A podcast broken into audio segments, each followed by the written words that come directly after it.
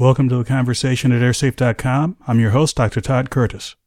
What follows is an interview I had on June 23, 2014, with Charles Adler of CJOB Radio of Winnipeg, Canada, where we discussed the latest developments in the search for Malaysia Airlines Flight MH370. He calls it like he sees it. This is Charles Adler on Winnipeg's news and information leader, 680 CJOB. Sometimes you say to yourself, I wonder, I wonder if OB has a, an update of the story that they were following, the whole world was following a few months ago. Well, we do. Everybody was talking about the Malaysia Airlines plane, the missing plane, flight MH370. And the chief suspect at the very beginning was the pilot. Well, here's the update months later. Zaharie Ahmad Shah, 53 years old, was the pilot of flight MH370 when it disappeared during a journey between Kuala Lumpur and Beijing March 8th. Malaysian authorities discovered the married father of three appeared to have made no future work or social plans, in contrast to the rest of the crew. Police also found he had programmed the flight simulator to rehearse a journey over the Indian Ocean, landing on an island with a short runway. And so at this point, let's go back to the beginning. Todd Curtis was our expert back then, back in March. He's formerly with Boeing and the U.S. Air Force, an expert in his field. Todd Curtis, I can't remember exactly where you stood at the beginning with respect to the pilot, so why don't we just circle back here? Take us back to wh- what your thoughts were at the time as far as this guy possibly being a suspect and how your thinking may have evolved since then. Well, my thinking really hasn't evolved since the first few days because what we had was a situation where there was very, very little uh, clear evidence, very uh, little objective evidence and what was there suggested four general scenarios that may have involved the pilot, but absent anything more specific, you really can't go beyond that, or at least I can't. And uh, one of those scenarios was some sort of hijacking that involved a crew member uh, deliberately taking over the aircraft. Uh, second one involved a hijacking where someone other than the crew member took over. Uh, third scenario was a massive set of system failures that led the aircraft to to fly astray. And the fourth is really related to maybe one or two of the others. If the pilots were either incapacitated or unable to make any inputs to the aircraft, it would have probably flown on its last program route until it ran out of gas. You think it's just a coincidence that uh, he had uh, this business on the simulator about having a journey in the Indian Ocean and landing on an island? You think this was just a just a fantasy of his that really shouldn't uh, take up too much of our thinking time? Well, the overall situation of him having essentially a a simulated uh, cockpit in his home to practice in his own time. That's something that's not something that's not something every pilot does, but it's not unusual given that he is a professional pilot or was a professional pilot. This is what he does for a living. And he is probably putting into his computer scenarios that he might actually have to do in real life. What about uh, the business of them doing as much as they can, the, the investigators, uh, to figure out whether or not the crew had any plans for the future, however you want to define that. And with him, they just, they just came up empty. So they're, they're coming uh, to, to the conclusion that the reason he had no plans for a future in Malaysia is because he wasn't going to be in Malaysia. Well, the fact that he didn't have any uh, plans for the future may not be that abnormal because uh, when I read that account, I said to myself, how many people do I know even working professionals with advanced degrees, and stellar careers, don't really uh, uh, plan for the future in a sense of putting out a plan saying, well, in six months I'll do this, I'll have this uh, job change. He could have been in a phase in his life where he was quite content. He knew he was going to be a pilot probably until retirement. There was probably, possibly, no need to make any specific plans for the future. Uh, but again, the Malaysian authorities haven't exactly been transparent I'm not sure what they mean by he made no plans for the future. Uh, again, without them giving some more information, it's really hard to hard for me to say if that's important or not. Now, sometimes people get the impression when um, a company really doesn't know why something happened that they end up going to the default position, and that is pilot error. It was his fault. Do you think that's what's happening right here? They are so confused uh, by the lack of specific evidence that they've decided to just make him the fall guy. Well, it's really hard for me to say what's going on here because clearly the Malaysian government, Malaysia Airlines, is under intense pressure to come up with some sort of answer as to what happened. And uh, one of the realities of the situation is whether or not this aircraft is recovered, there will be some sort of investigation. And at this point, if all they had to go on was the evidence that's in existence right now, there's not much that you can say that would pin down the cause of this to being one sort of cause or another. So for the authorities to say, well, if this is decided to be a deliberate action, we're going to blame the pilot because he's the most likely suspect. Well, that's sort of uh, not really, in my opinion, a responsible way of go about doing this, going about doing this, because there is no evidence one way or the other right now that it's an accident or design. Sometimes uh, people say things because their lawyers tell them it's in their financial interest to say these things. Is it uh, letting the Malaysian government and Boeing off the hook by blaming the pilot? If, if, if there could be some sort of objective analysis that comes up with the pilot is the done it in this who done it, does that allow both the Malaysian government and Boeing to escape any kind of serious litigation? Well, uh, that's a legal uh, issue that's well beyond my area of expertise, but I will say this uh, historically, no matter what the cause of uh, an event was, uh, the manufacturer, at least an American manufacturer, is often dragged into court by one of our parties.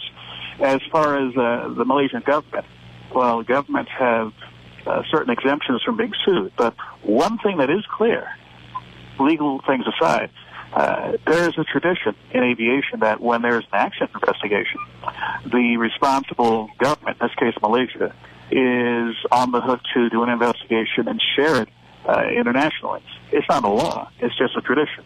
That is, if there's an accident, countries and manufacturers share what they learn, and other people learn from that. If it turns out to be an act of terror or a criminal act, then it's up to that country to do whatever investigation they deem necessary.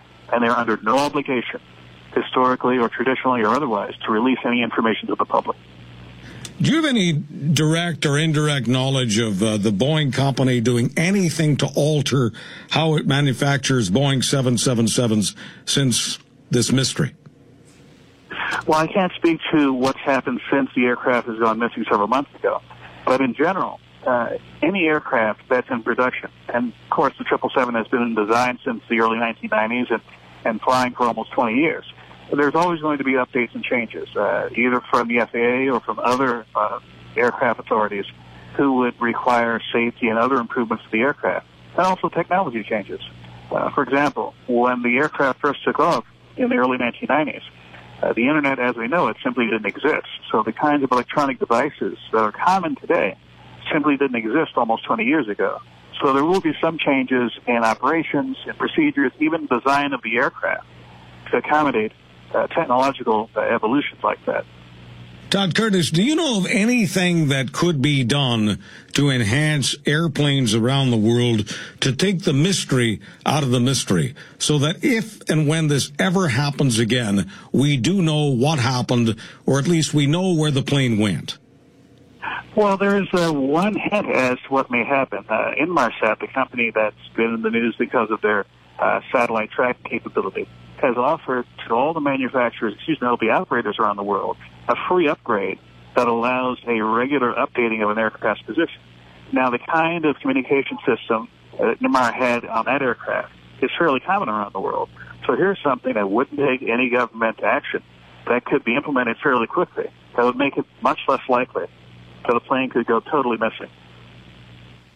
Can I just ask you a question? Just you being a, a, a former pilot, is there a, a skill set that today's pilots need that uh, maybe they didn't need when you were getting into the business? Because today's planes are, for the most part, computers with wings.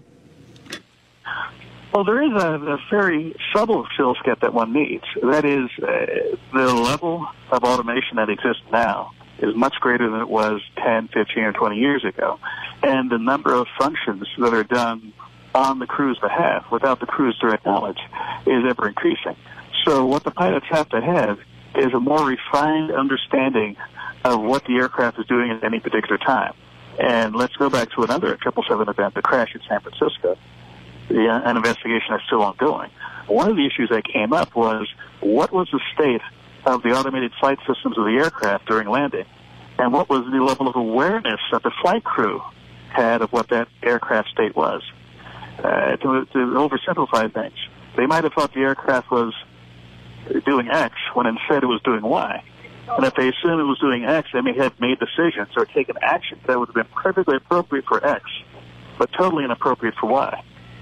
That's the basic kind of subtle skill set that's really much more important now than it was 20 years ago. Todd Curtis, are we going to. I hate to be asking this question months later, but I, I still have to ask when we're going for an update. Are we ever going to find this thing? I am fairly confident, in fact, extremely confident that the aircraft will eventually be found. The only question is under what time frame. Uh, will it be by the end of this calendar year, by the end of this decade, or by the end of the lifetime of everyone listening to this broadcast? At this point, it's hard for me to say which of those timelines makes the most sense. Now, because we've had uh, so many reports of, of where the plane likely ended up, do we do we at least right now have a high probability of knowledge that is, you know, more than ninety percent that we we know the range of where that plane is, or is it still up for grabs? Well, I think the set of uh, values or set of facts that are fairly uh, certain at this point is what the capability of the aircraft was at the time it took off. That is, from all the evidence that's in, although it's rather scant evidence, it doesn't appear that the aircraft had any major uh, failures that would have limited its range. That is, given that you had the fingers coming back for seven hours, it's unlikely that there was a major fuel leak because obviously, if it were a fuel leak, the aircraft would not have uh, flown as long. And similarly, uh, it, it doesn't seem that there is any major degradation of the aircraft's flight capabilities. Again, it was in the air for several hours after they stopped reporting to authorities. So that part of the, of the aircraft's journey is fairly certain. Exactly what direction it took, again, the Inmarsat people and the other experts who've been brought in on this have been working diligently to narrow down where that aircraft may be. And in fact, the uh, Australian authorities are set to announce a new search area that's several hundred miles away from the primary search area of the past few weeks. And that new search area will be taking into account the kind of extra expertise that's been brought in on this situation in the last two, three months. But that'll still be the Indian Ocean. Last question, Todd, and I'll, let you go. Always appreciate uh, the access and, and the time that you afford our listeners. The last question is, is this the most interesting aviation story that you've ever looked at?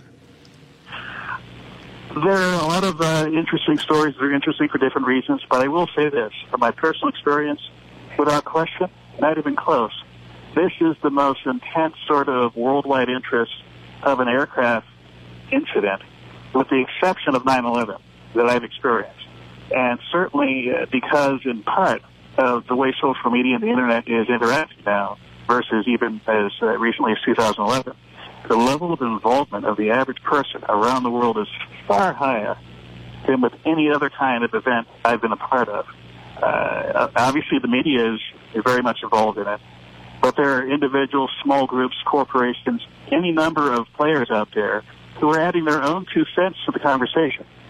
Sometimes the two cents isn't worth much. Sometimes there's some very insightful things.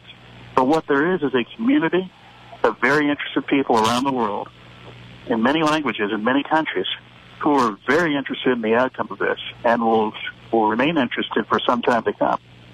It is a series of powerful platforms. Social media. I want to give you the best platform possible.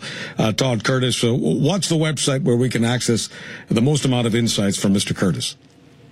Well, the airsafe.com website, A-I-R-S-A-F-E.com is my main website. And if you go to uh, the part of the website, mh370.airsafe.com, that's my page where I've concentrated a lot of the uh, Flight 370 information that I've been uh, discussing over the last few months. Have you got a Twitter handle? Yes, AirSafe. A-I-R-S-A-F-E. AirSafe. Stay safe, Todd. Ah, you too. Thank thanks, you for having me. Thanks very much. Uh, Todd uh, Curtis, he's a, a veteran of Boeing and the United States Air Force. For more information about Malaysia Airlines Flight 370, please visit mh370.airsafe.com. Thanks for listening, and I'll see you next time.